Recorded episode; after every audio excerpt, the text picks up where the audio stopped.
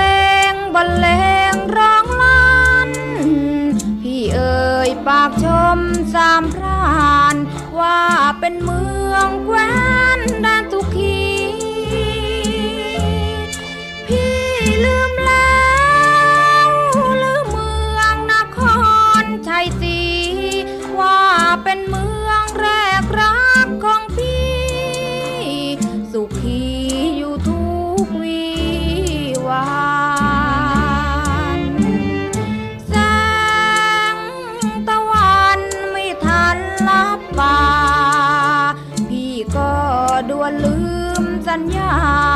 ว่าจะรักฟังใจผูกพันพี่ลืมแล้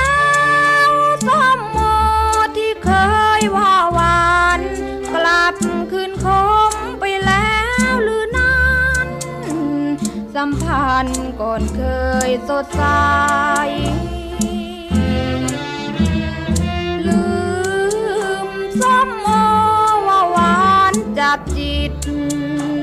เห็นดีแล้วหรือจึงคิด ชมอางุ่นว่าหวานจัดใจนครชัยศรี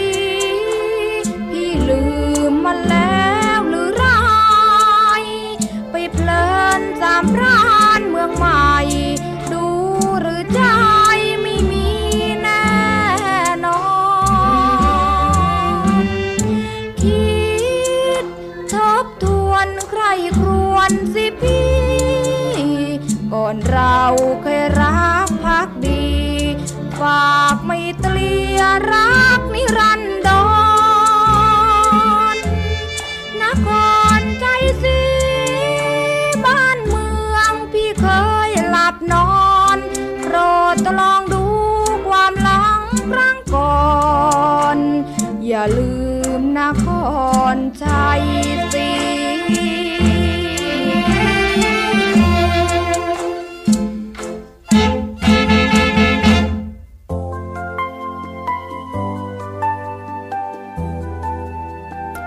วัสดีค่ะ ได้ยินเสียงนี้นะคะ เสียงเพลง สาวนครชัยศรีจากเสียงของคุณละอองดาวโสธรบุญ ก็เป็นสัญญาณเข้าสู่รายการห้องสมุดหลังใหม่นะคะ ในช่วงนี้ที่นำนวนิยายชิ้นเยี่ยมจากปลายปากกาของคุณอาจินปัญจพันธ์เจ้าพ่อเจ้าเมืองมาเล่าให้ฟัง เล่าให้ฟังอย่างต่อเนื่องทั้งสองเรื่องเลยนะคะ วันนี้ค่ะ จะเริ่มเรื่องเจ้าเมือง หลังจากที่เราฟังเรื่องเจ้าพ่อมา 21 ตอนนะคะ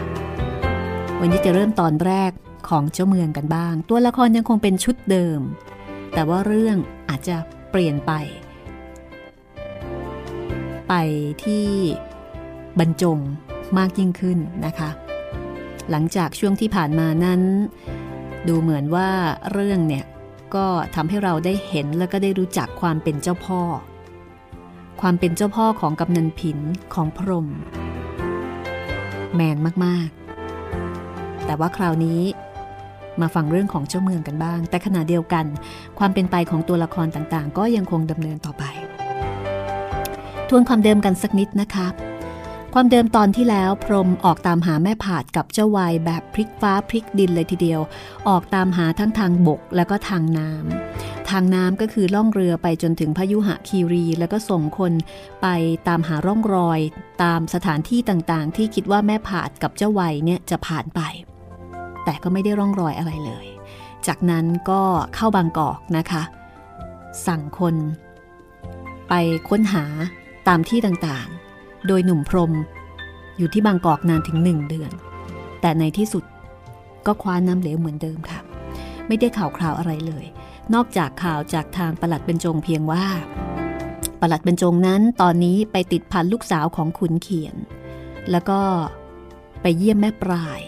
ลูกสาวคนเล็กของขุนเขียนอยู่บ่อยๆ แค่นี้เองนะคะเป็นข่าวคราวความคืบหน้าที่พรมได้รับ พรมก็เลยต้องกลับทุ่งทองเพื่อมาดูแลแม่โปรย ซึ่งบัดนี้ท้องแก่ใกล้คลอดเต็มทีค่ะ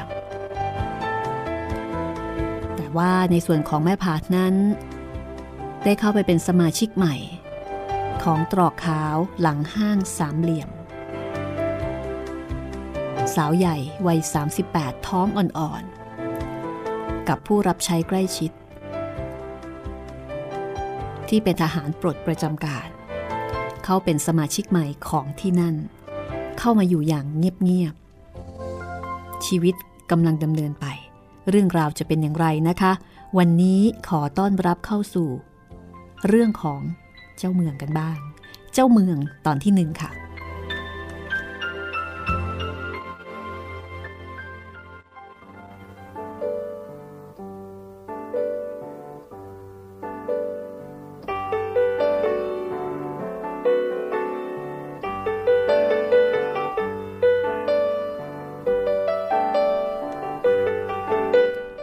เขียนได้หมอดียาดี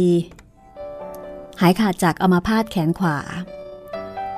ดีใจมากนะคะ ที่จะได้กลับบ้าน เพื่อที่จะไปเอาพินัยกรรมวาจาจากอำเภอคืนกลับมา แล้วก็เขียนเป็นพินัยกรรมลายลักษณ์อักษรให้แน่นอน ปราศจากข้อโต้แย้งสาเหตุที่คุณเขียนอยากจะแก้พินัยกรรมก็คือ แกเป็นห่วงแม่ปลาย ลูกสาวคนสุดท้อง ซึ่งเฝ้าพยาบาลรักษาแกตลอดมา ทำให้ขุนเขียนนึกเห็นใจ เอ็นดู แล้วก็สงสาร ลูกสาวคนสุดท้อง ซึ่งตอนนี้ยังไม่ได้ออกเรือน ขุนเขียนก็ตั้งใจ ที่จะมอบสมบัติอันควรให้กับลูกสาวคนนี้ เพราะว่าเมียหลวงของขุนเขียนนั้นก็เค็มเอาการ แล้วก็เป็นคนคือไม่ใช่แม่ของแม่ปลาย แล้วก็จ้องจะเอาเปรียบอยู่ขุนเขียนก็รู้ดีนะคะกับความขัดแย้งอันนี้ ก็ตั้งใจว่าจะมอบที่ดินอันเป็นสมบัติเดิม แล้วก็เย่าเรือนเดิมของมารดาแม่ปลาย ให้สืบทอดถึงแม่ปลายอย่างแน่นอน โดยที่แม่ปริกเมียใหญ่ของแกนั้น จะฮุบเอามิได้ คือถ้าเกิดว่าไม่ได้เขียนให้ชัดเจนเนี่ยเสร็จแม่ปริกแน่นอนคุณเขียนตั้งใจจะทำพินัยกรรมลายลักษณ์อักษรให้เด็ดขาด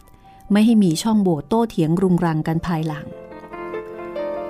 ในขณะที่ขุนเขียนดีใจที่จะได้กลับบ้าน แล้วก็ไปแก้พินัยกรรม ยกทรัพย์สมบัติให้กับแม่ปลาย แต่แม่ปลายนั้นกลับเป็นทุกข์ใจ ในอันที่จะต้องจากอำเภอเดิมบาง ซึ่งนั่นหมายถึงว่า เธอจะต้องห่างไกลกับประหลัดบรรจง คุณครูที่รักของเธอไปอีกครั้งหนึ่ง แม่ปลายรู้สึกโหยหาอาลัยด้วยความหวั่นใจ ว่าจะไม่มีวันได้พบกันอีก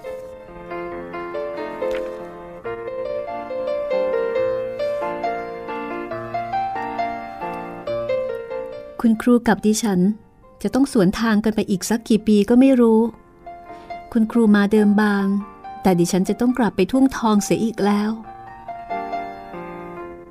บรรจงก็ถามแบบงงๆว่าทำไมล่ะ พี่โปรยใกล้คลอดแล้วค่ะ ดิฉันจะต้องไปส่งคุณพ่อที่บ้านบางประมา แล้วก็ต้องไปเป็นเพื่อนพี่โปรยที่ทุ่งทอง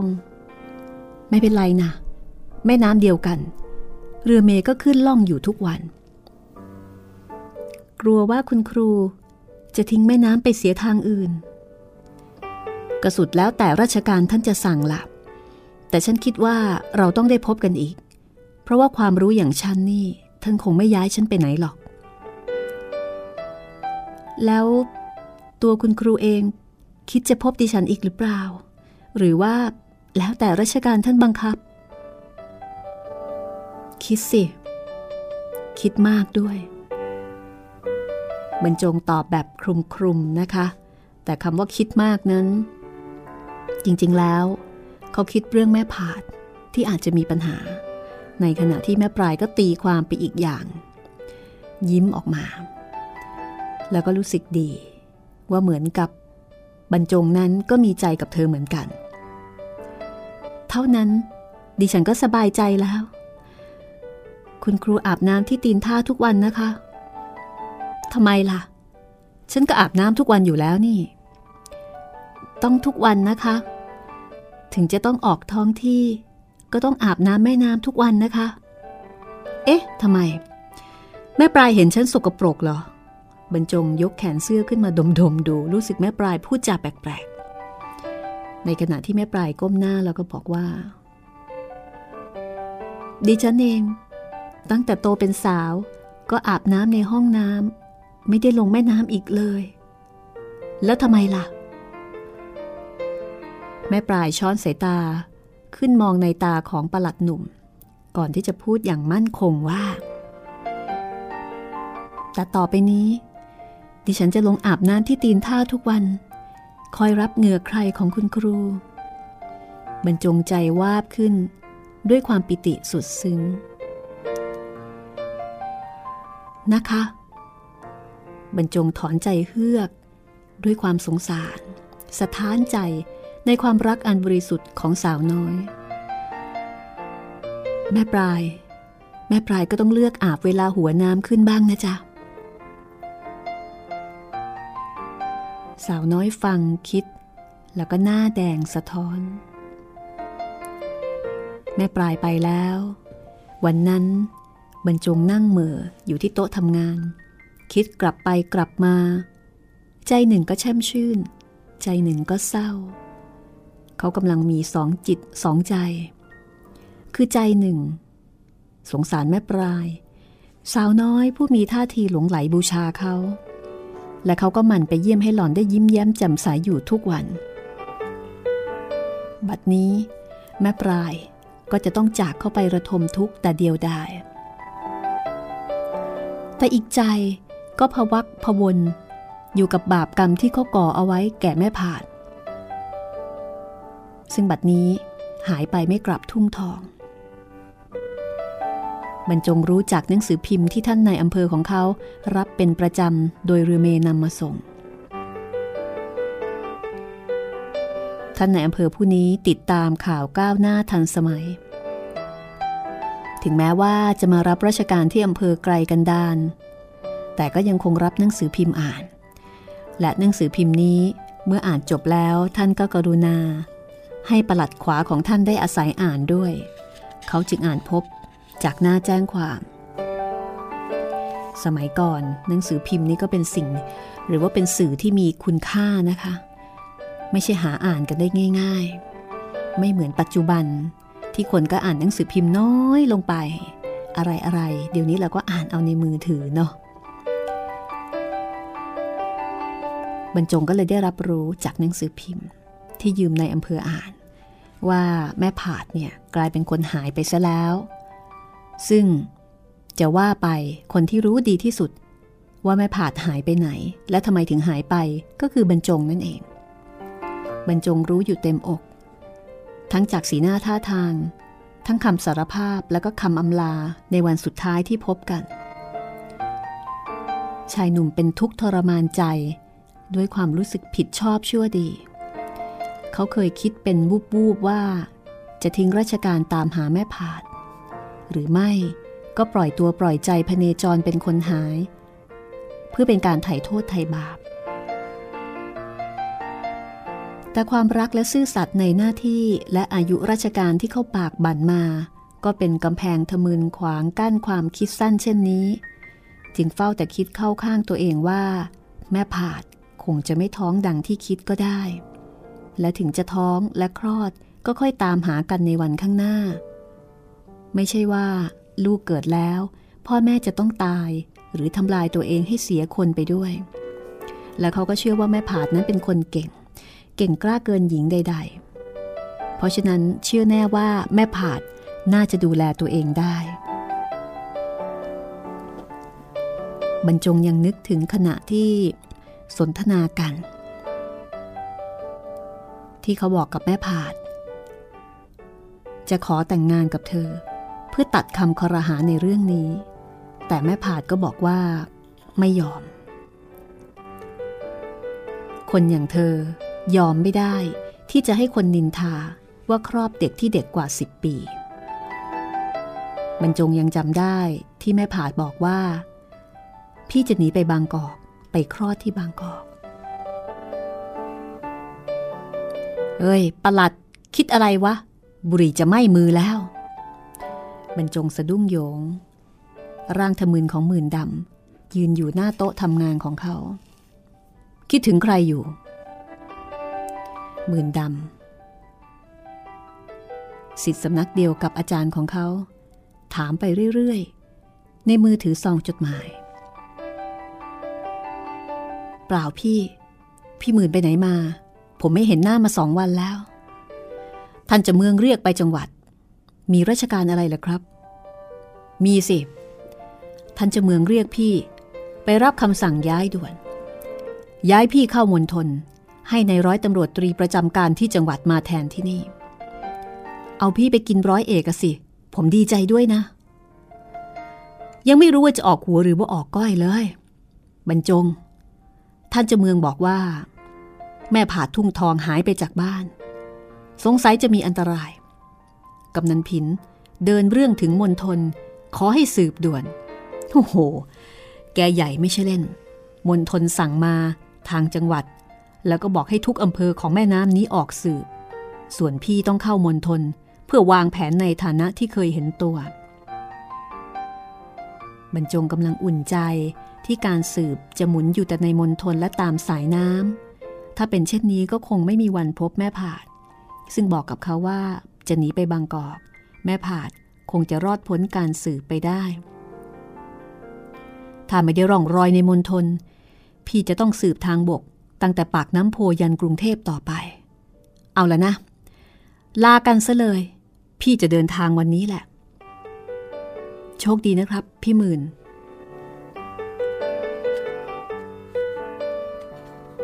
บรรจงพูดแล้วก็รู้สึกละอาย กับการที่เขาปกปิดความจริง คือรู้ทั้งรู้แต่ไม่สามารถที่จะบอกได้ ถ้าตามพบก็โชคดี ถ้าไม่พบ ก็คงถูกสั่งเข้าประจำกระทรวงรอเกษียณหมื่นดำหัวเราะเสียงห้าวๆอย่างไม่พรั่นพรึงต่อชีวิต เป็นเสียงหัวเราะที่บรรจงรู้สึกว่าเป็นการประกาศชัยชนะ เพราะว่ากระทรวงอยู่ในกรุงเทพ และมือสืบอย่างพี่หมื่น คงจะไม่นั่งโงกในกระทรวงแน่ ๆ ที่นั่นแหละ จะเป็นโชคดีของพี่หมื่น ทุกคนมีหน้าที่ที่จะต้องทำ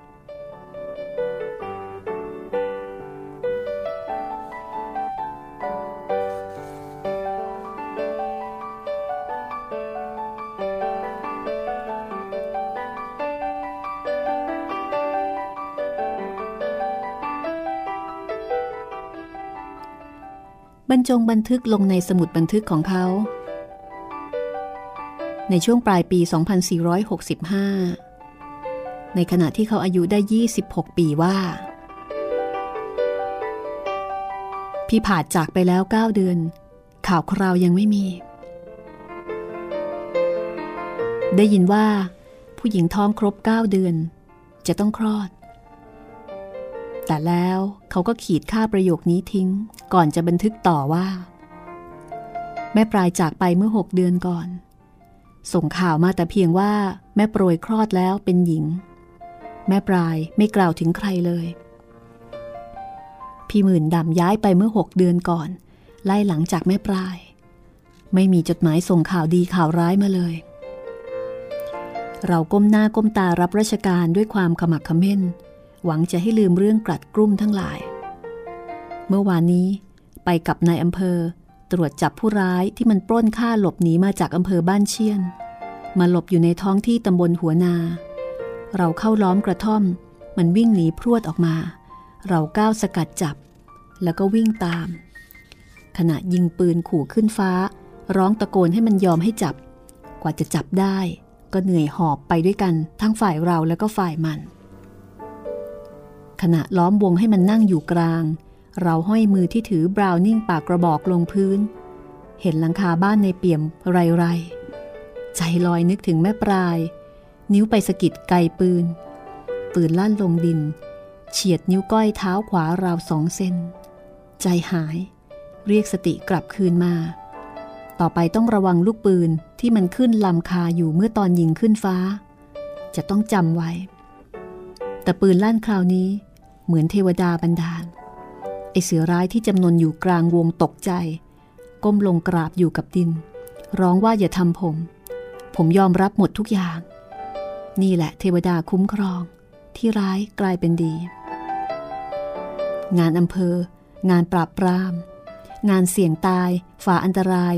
ชีวิตถวาย แก่พระเจ้าอยู่หัว นี่คือบันทึกของบรรจง และการจับผู้ร้ายคราวนี้ ในอำเภอคุมคดีเอง ท่านรายงานความดีความชอบให้แก่บรรจง ชีวิตของบรรจงก็เริ่มที่จะลืมตาอ้าปากได้บ้าง โชคร้ายตลอดมาจะเริ่มกลายดีขึ้นแล้ว กลับจากจับโจรในวันนั้น บุรุษไปรษณีย์นำจดหมายตีตราต้นทางจากกรุงเทพมาส่งบรรจงหนึ่งฉบับจ่าหน้าซองด้วยลายมือโยเย เขาฉีกซองอ่าน บนแผ่นกระดาษมีเส้นดินสอเขียนสั้นๆว่า บ้านตรอกขาว หลังห้างสามเหลี่ยมในบางกอก ลูกคลอดแล้วเป็นชาย เมื่อวันที่หนึ่งมกราคมผ่านบรรจงจูบลงบนกระดาษแผ่นนั้น ราวกับว่า เขากำลังซบต้นขาแม่ผาดในวันลา ชายหนุ่มน้ำตาคลอเบ้า ระลึกถึงน้ำใจของแม่ผาด แม่พระ หลับตาเห็นทารกน้อยดิ้นในเบาะชีวิตใหม่เกิดขึ้นแล้ว และเขาเป็นคนแรกที่รู้ แม่ผาดไม่มีอันตราย ซ้ำยังให้กำเนิดแก่เลือดเนื้อของเขาตรอกขาว หลังห้างสามเหลี่ยม คงไม่กว้างนัก ถึงไม่บอกเลขบ้าน จะเป็นไรไป เราจะต้องลางานไปกรุงเทพไปดูลูกของเรา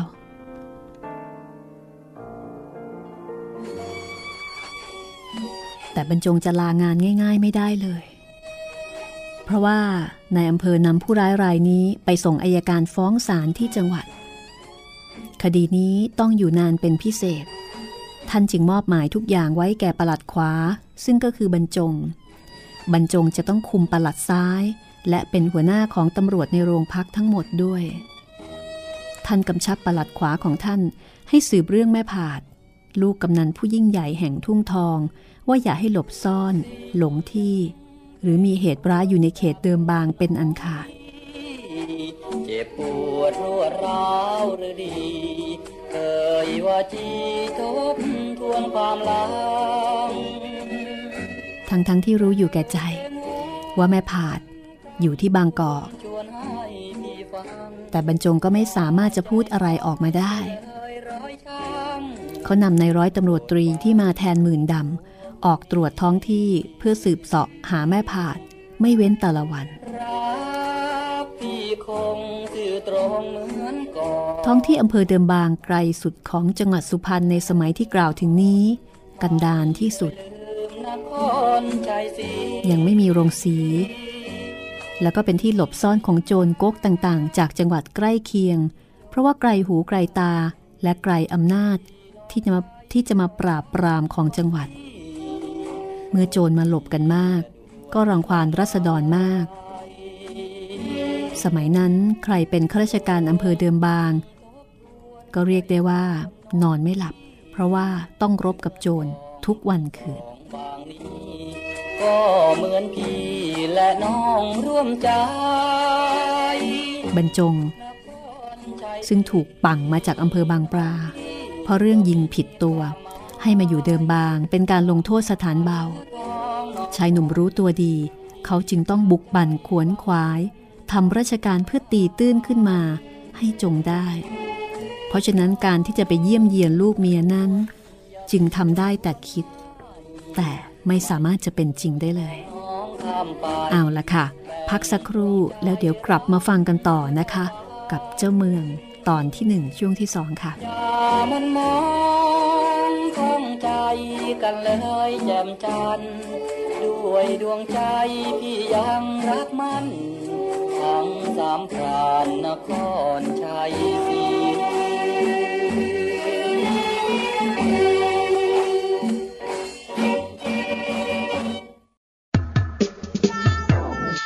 ห้องสมุดหลังใหม่ ห้องสมุดที่ฟังได้ทางวิทยุกับรัศมีมณีนิน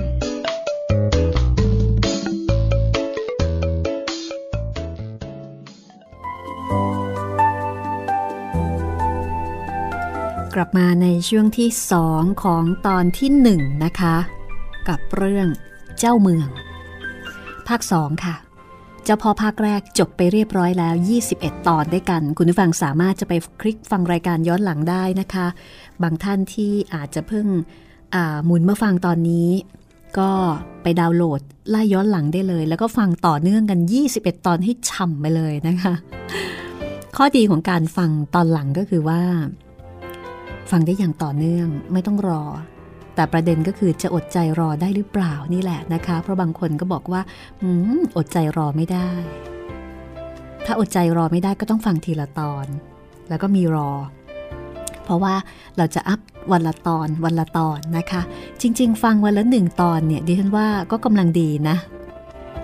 แต่ยกเว้นบางท่านที่รู้สึกว่าอดใจรอเอาไว้ฟังทีเดียว รวดเดียวเลย ก็แล้วแต่รสนิยมตามอัธยาศัยละค่ะ ที่แน่ ๆ ก็คือคุณฟังสามารถที่จะมาใช้บริการของห้องสมุดหลังใหม่นะคะ วิทยุไทย PBS ออนไลน์ วิทยุข่าวสารสาระเพื่อสาธารณะ และสังคมได้ฟรีค่ะ เป็นบริการนะคะของวิทยุไทย PBS ออนไลน์ มีหลากหลายรายการให้เลือกและห้องสมุดหลังใหม่ก็เป็นหนึ่งในนั้น เป็นรายการที่นำหนังสือดีๆ มาเล่ามาอ่านให้ได้ฟังกัน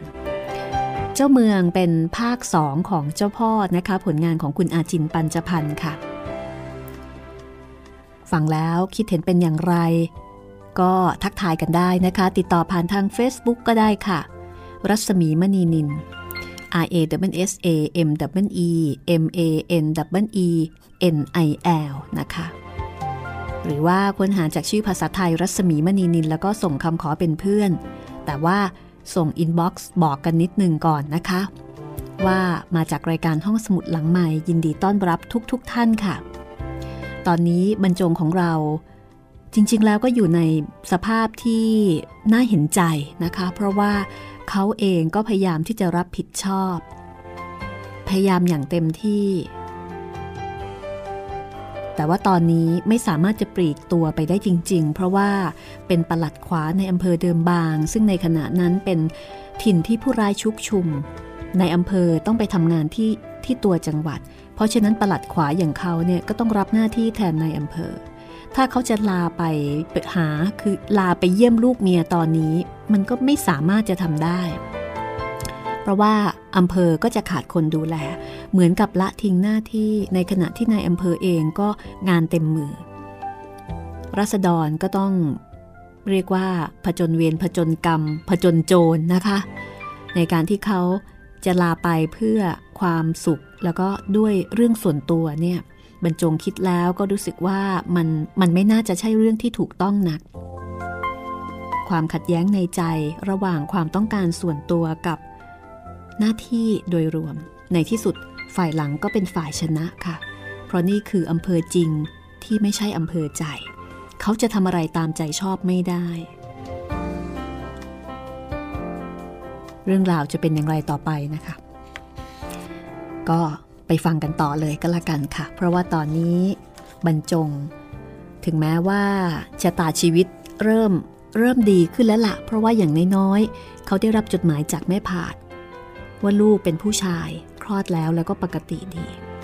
แต่ว่าเวรกรรมก็ก็ยังไม่หมดนะคะ ชีวิตของบรรจงก็ยังคงต้องลำบากไปอีกสักระยะหนึ่ง แต่ว่าระยะนั้นจะยาวไกลสักแค่ไหน ต้องติดตามค่ะ ถ้าพร้อมแล้วไปฟังกันต่อเลยนะคะ กับเจ้าเมืองตอนที่หนึ่งช่วงที่สองค่ะ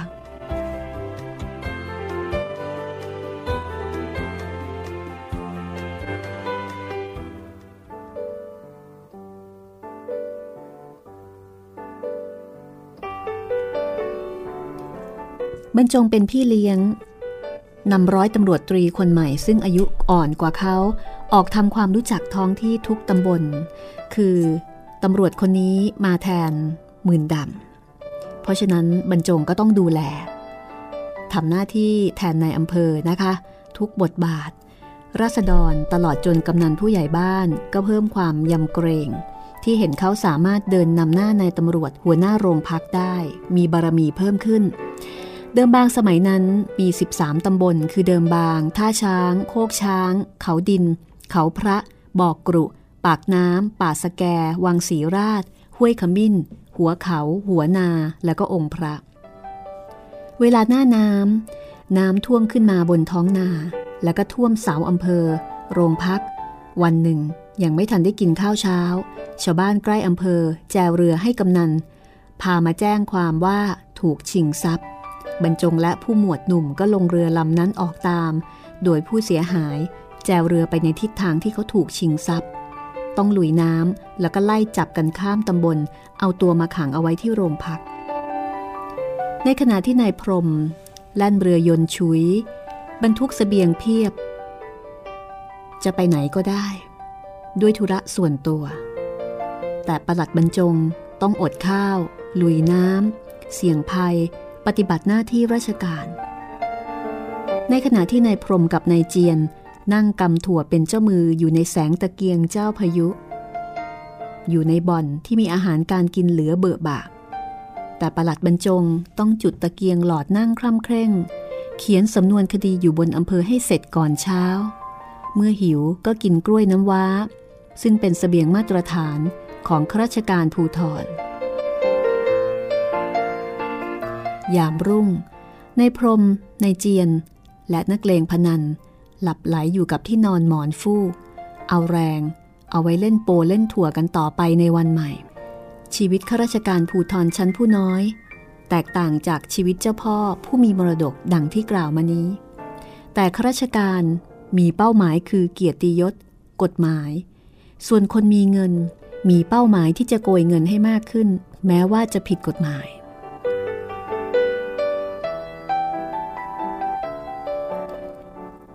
บรรจงเขียนสมุดบันทึกของเขาถึงคดีหนึ่งว่า ชิงทรัพย์ที่ท่าช้างไปจับได้ที่เขาพระ คนร้ายรายนี้ฉลาด มันเอาสร้อย แหวน เงินของกลาง ซ่อนไว้ในรังไก่ใต้ถุน มีแม่ไก่กกอยู่ ถ้าไม่ละเอียดก็คงไม่พบของกลางนี้ แล้วจะลำบากแก่การดำเนินคดี ในบ่อนมีเงินกองกลางให้คนเล่นน้ำลายไหล แต่ในการปราบปรามต้องแกะรอยหาของกลางกันจนเหงื่อหยด บรรจงยังคงคล่ำเคร่งกับงานต่อไป จากวันเป็นเดือน แม้นายอำเภอเสร็จคดีกลับจากจังหวัดแล้ว ก็ยังต้องมาช่วยกันบุกบั่นจับโจรผู้ร้าย เขาเก็บจดหมายจากแม่ผาดแทรกไว้ในสมุดบันทึก ถ้านึกได้ก็แงะออกมาอ่านเป็นครั้งคราว ความคิดวู่วามในครั้งแรกที่จะลาออกจากราชการ ค่อยๆกลายเป็นความยับยั้งชั่งใจ และกัดฟันอดทน วันหนึ่ง บรรจงได้รับจดหมายจากลูกพี่คือร้อยตำรวจโทหมื่นดำดำเนินศิลเขียนที่กระทรวงมหาดไทย กรุงเทพ 3 มิถุนายน พศ 2467 ประหลัดบรรจงที่รัก พี่ถูกย้ายเข้ากระทรวงในกรุงเทพแล้ว ตั้งแต่เมื่อต้นเดือนนี้ เพราะการสืบหาแม่ผาดล้มเหลวทั้งหมด และทางราชการก็สั่งล้มเลิกเรื่องนี้ ทั้งนี้เพราะท่านเทสาพิบาลองค์ใหม่ ซึ่งท่านมาคุมมณฑลนครชัยศรีมีนโยบายใหม่ ที่จะกวดขันในอำเภอและปลัดอำเภอให้ถี่ถ้วนในงานปกครองให้ยิ่งขึ้น เรื่องของบุคคลเป็นอันเลิกกัน บรรจงเอง ก็ต้องเตรียมตัวเอาไว้ให้ดี เพราะท่านเทสาพระองค์นี้เฮียบนัก ด้วยความรัก ร้อยตำรวจโทหมื่นดำดำเนินสิน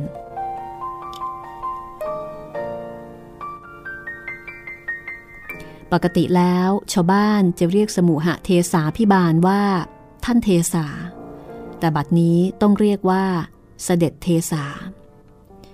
ทรงตรวจราชการทุกอำเภอของทุกจังหวัดที่อยู่ริมแม่น้ำตั้งแต่ท่าฉลอมของจังหวัดสมุทรสาครใกล้ปากอ่าว ขึ้นมาจนถึงอำเภอเดิมบางของบรรจงที่อยู่เหนือสุดของจังหวัดสุพรรณบรรจงเคยอยู่จังหวัดสมุทรสาครมาแล้ว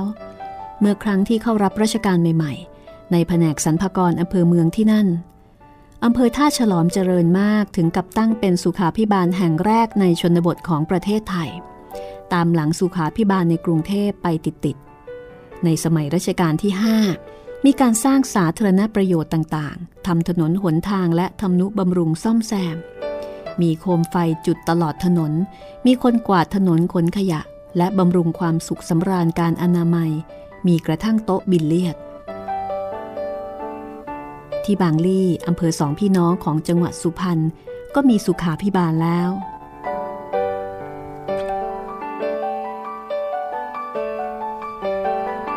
แต่เดิมบางของเขานี้ กลางคืนมืดตื้อทางก็ทางเกวียน อนามัยยังไม่มี อาศัยว่าคนน้อยขยะก็น้อย เทบนบกก็เป็นปุ๋ย เทลงน้ำเดียวเดียวก็ล่องละลายหายสูญบินเลียดนั้นอย่าหวังเลย ค่ำลงต่างคนต่างอยู่ ตลาดไม่มี ข้าวก็ต้องตำกินเอง ปลาก็ต้องช้อนต้องหา หมูก็ต้องรอ นานๆ มีคนขออนุญาตฆ่าเอง ยังไม่มีโรงฆ่าสัตว์ ผู้ร้ายก็ชุม แต่ไม่มีร้านขายกระสุน พวกอำเภอตำรวจต้องฝักฝากกันลงมาซื้อที่จังหวัด ก็เป็นชีวิตของนักปกครองที่ลำบากลำบนในถิ่นธุรกันดาร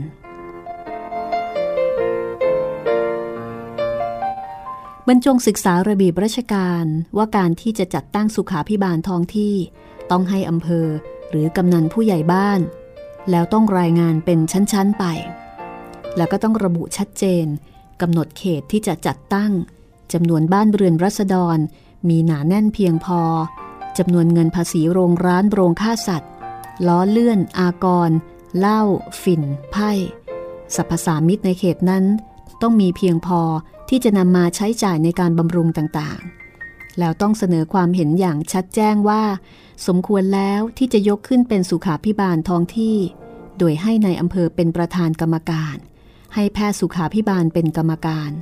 การปฏิบัติหน้าที่ให้เป็นไปตามนั้น รวมทั้งการจดทะเบียนคนเกิดคนตายด้วย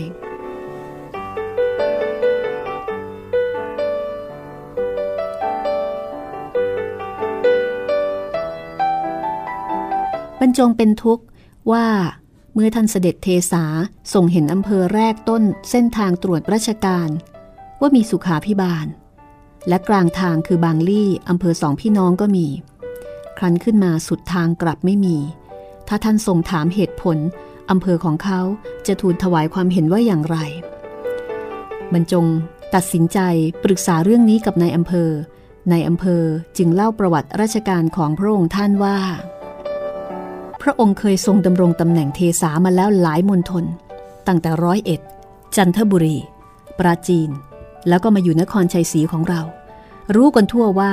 ท่านทรงเอางานเอาการมากก็จริงอยู่ แต่ท่านทรงรอบรู้ความควรไม่ควร ท่านคงไม่มาเอาเรื่องอย่างนี้กับอำเภอของเราหรอก ประหลัดคิดมากไปเอง เราเอาดีทางปราบปรามเถอะประหลัดอำเภอของเราผู้ร้ายชุกชุม ท่านคงมาดูเรื่องโจรเป็นสำคัญ อย่าเพิ่งไปคิดถึงการปรับปรุงท้องที่เลย ผมว่าอีกนานนักกว่าที่เราจะมีสุขาพิบาลได้ ดังนั้นในอำเภอจึงให้ไปตามร้อยตำรวจตรีหนุ่มจากโรงพัก ซึ่งตะโกนกันก็ได้ยินมา คือแค่ตะโกนก็ก็ได้ยินกันแล้วนะคะ แล้วก็เรียกประหลัดซ้ายมานั่งล้อมโต๊ะของท่าน โดยมีบรรจงประหลัดขวานั่งประจันหน้ากับท่าน เปิดสมุดแจ้งความรายวันคดีมโนสาเร่ แล้วก็สมุดแจ้งความคดีอาญา ดูกันทีละหน้า ในอำเภอก็แนะนำว่าควรจะเร่งอะไรก่อนและอะไรหลัง อะไรทำพร้อมกันไปเสียในแต่ละตำบล แล้วก็จัดเวรใครออกท้องที่ ใครเฝ้าอำเภอ เรียบร้อยดีแล้ว ทุกคนก็แยกย้ายกันกลับไปบรรจงกลับโต๊ะของเขา เอาสมุดทั้งสองเล่มมาด้วย เพื่อตรวจตราให้ถี่ถ้วน แล้วก็เอากระดาษออกมาจดบันทึกไว้เป็นกลุ่มๆตำบลเพื่อไม่ให้พลาด บรรจงศึกษาระเบียบ เกี่ยวกับเรื่องของการตั้งสุขาพิบาล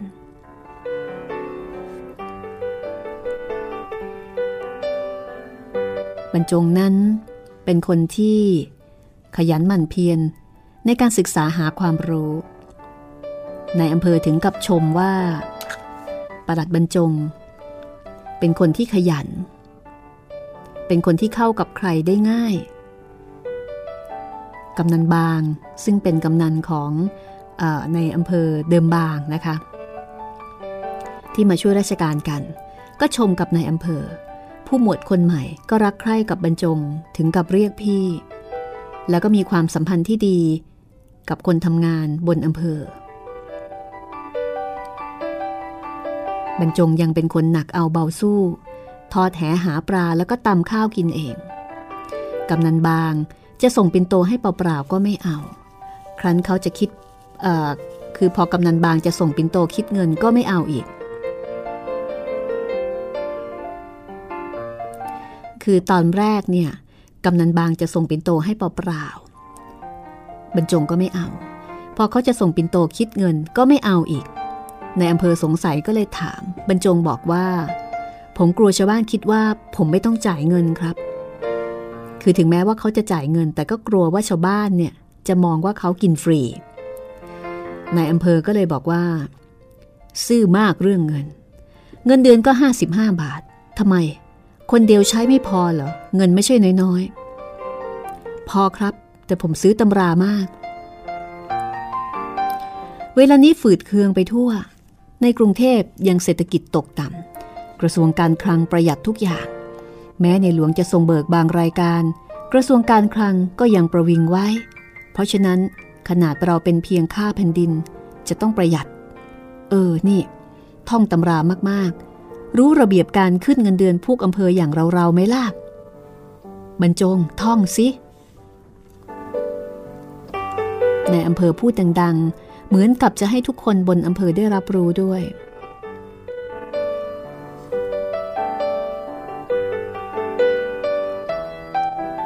บรรจงก็คิดว่า เรื่องแบบนี้คงไม่อยู่ในข้อสอบนายอำเภอก็บอกว่า แต่ถ้ากรรมการเขาออกข้อสอบล่ะ ผมว่านั่นเป็นกลลวงของกรรมการ ผมว่านะครับ ถ้าใครตอบข้อนี้ไม่ได้ คงเสมอตัว แต่ถ้าใครตอบข้อนี้ได้ก็จะกลับเสียคะแนน เพราะอะไร เพราะเมื่อได้เป็นนายอำเภอแล้ว ค่อยไปเปิดข้อบังคับนี้ไว้ใช้แก่ผู้บังคับบัญชาดูก็ได้ เข้าใจพูด อะ ทุกๆคนฟังด้วยนะ ฉันจะท่องให้ฟัง ระเบียบการขึ้นเงินเดือนท่านว่าเอาไว้อย่างนี้ บรรจงเองซึ่งบอกว่าไม่สนใจไม่ท่องเรื่องนี้ ก็หากระดาษลงมือจดทันที คนอื่นๆ เห็นเป็นแบบอย่างที่ดี ที่แสดงให้ผู้บังคับบัญชาเห็นว่ามีความสนใจ อันเป็นการคารวะแบบหนึ่งก็พากันจดบ้างสมัยก่อนสงสัยอะไรก็ต้องอ่านจากตำรานะคะ ไม่สามารถที่จะมาค้นจาก Google เหมือนอย่างสมัยนี้ได้ คนสมัยก่อนนี่ก็คงความจำดีเป็นพิเศษนะคะ เพราะว่าอะไรต่ออะไรก็ต้องก็ต้องท่องก็ต้องจำเอาแล้วนะ จดกัน ฉันก็จะบอกช้าๆ หนึ่งทำการดีทุกอย่างในหน้าที่สำหรับตำแหน่งนั้น ไม่มีเหตุแสดงความบกพร่องเสื่อมเสียเป็นเวลาสามปี 2. ทำการดีทุกอย่างสำหรับหน้าที่ในตำแหน่ง แม้ไม่ถึง 3 ปี แต่มีการกระทำความดีเป็นพิเศษ หรือ 3. ย้ายไปรับราชการที่อื่นในตำแหน่งเดียวกัน ถึงตอนนี้บรรจงใจหาย นึกถึงตัวเองว่าทำไมตัวเขาถึงไม่ได้ขึ้นเงินเดือนนะคะ ตอนที่ย้ายไปรับออตอนที่เขาย้ายมารับราชการที่นี่ในตำแหน่งเดียวกันนายอำเภอก็ท่องติดต่อไปว่า เพราะความดีเป็นเหตุให้ย้ายไปบรรจงก็ร้องอ๋ออยู่ในใจว่า อืม ใช่ละ่ะ เราถูกย้ายเพราะมีความผิดนั่นเอง ก็เลยไม่ได้ขึ้นเงินเดือน 4. เมื่อมีที่ว่าง ที่กระทรวงพระคลังกำหนดอนุญาตไว้ แต่ถ้าทุกขั้นไม่มีอัตราว่าง จะเลื่อนชั้นเงินเดือนไม่ได้ในอำเภอยืนขึ้นแล้วก็ย้ำให้ทุกคนจำง่าย ๆว่า 3 ปีดีเด่น เพนพายได้อัตรา อันนี้ก็เป็นวิธีการจำนะคะ 3 ปี อ่า คือทำความดีเป็นเวลา 3 ปี ดีเด่น ผลงานดี พนพายถูกย้ายนะคะ แล้วก็ได้อัตราก็คือ มีที่ว่างมีอัตราว่าง บรรจงจดคำคล้องนี้ไว้ด้วย แล้วเขาก็นึกถึงประโยคแรก ๆ ที่เขาบันทึกในสมุดเล่มแรก นั่นก็คือคำร้องเล่นของเด็กกะลาสีเรือเม ที่บอกเส้นทางจากนิ้วรายขึ้นจังหวัดว่า บางระกำลำพระยาบางปลาสองพี่น้อง บางประม้าเก้าห้องลอยละล่องขึ้นสุพรรณ ห้าหกปีมานี้ เขาขึ้นล่องหมู่บ้านตำบลเหล่านี้เจนจบ แล้วเขาคิดถึงเมื่อครั้งอยู่บางปลา ในพรมเริ่มทำตลาดให้โด่งดัง เด็กกะลาสีก็แปลงคำร้องเสียใหม่ เพื่อให้ตลาดโด่งดังติดหูคน บางระกำลำพระยา บางปลาทุ่งทอง บางประม้าเก้าห้องลอยละล่องขึ้นสุพรรณ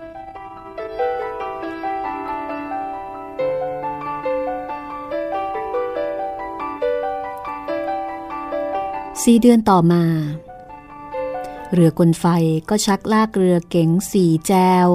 มีหน้าต่างบานเกร็ดด้านข้าง ทาสีขาวทั้งลำ พ่วงด้วยเรือสเสบียง มีบริวารสี่คนมาจอดที่หน้าอำเภอ คนบนอำเภอกรูกันลงมารับ ใช่แล้ว เสด็จเทสา พระสิริรูปสูงโปร่ง ผิวคล้ำแดดลมที่ทรงตรากตรำมาในรัชกาลหลายมณฑลแววพระเนตรคมเฉียบขาด พระสุรเสียงนุ่ม แต่ชัดถ้อยทุกคำไม่ต้องเดือดร้อนลำบาก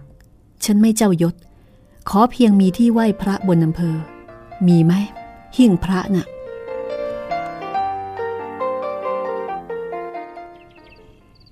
ในอำเภอคุกเขา่าเออไม่มี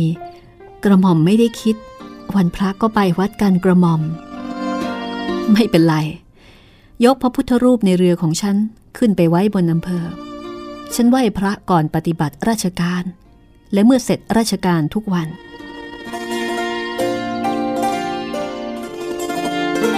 จากนั้นปากต่อปาก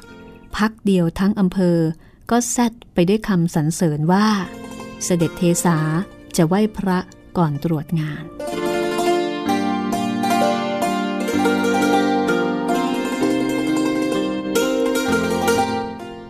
ตอนหน้า มาเข้าเฝ้าท่านเสด็จเทสาด้วยกันนะคะ กับบทที่ชื่อว่าสถาบันภูทรเสด็จเทสาพระองค์นี้เฮียบตามคำร่ำลือหรือไม่ และจะมีผลอะไรต่อบรรจงของเรา ติดตามได้ตอนหน้าค่ะ เจ้าเมืองตอนที่สองวันนี้หมดเวลาแล้วลาไปก่อนสวัสดีค่ะ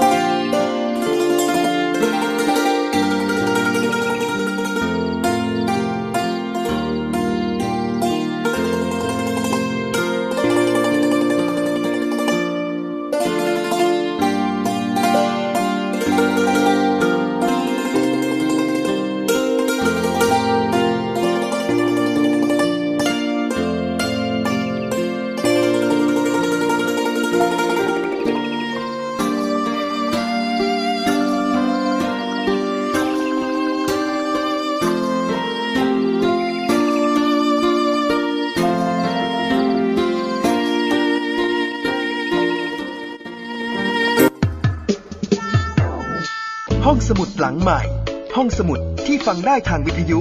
กับรัศมีมณีนิน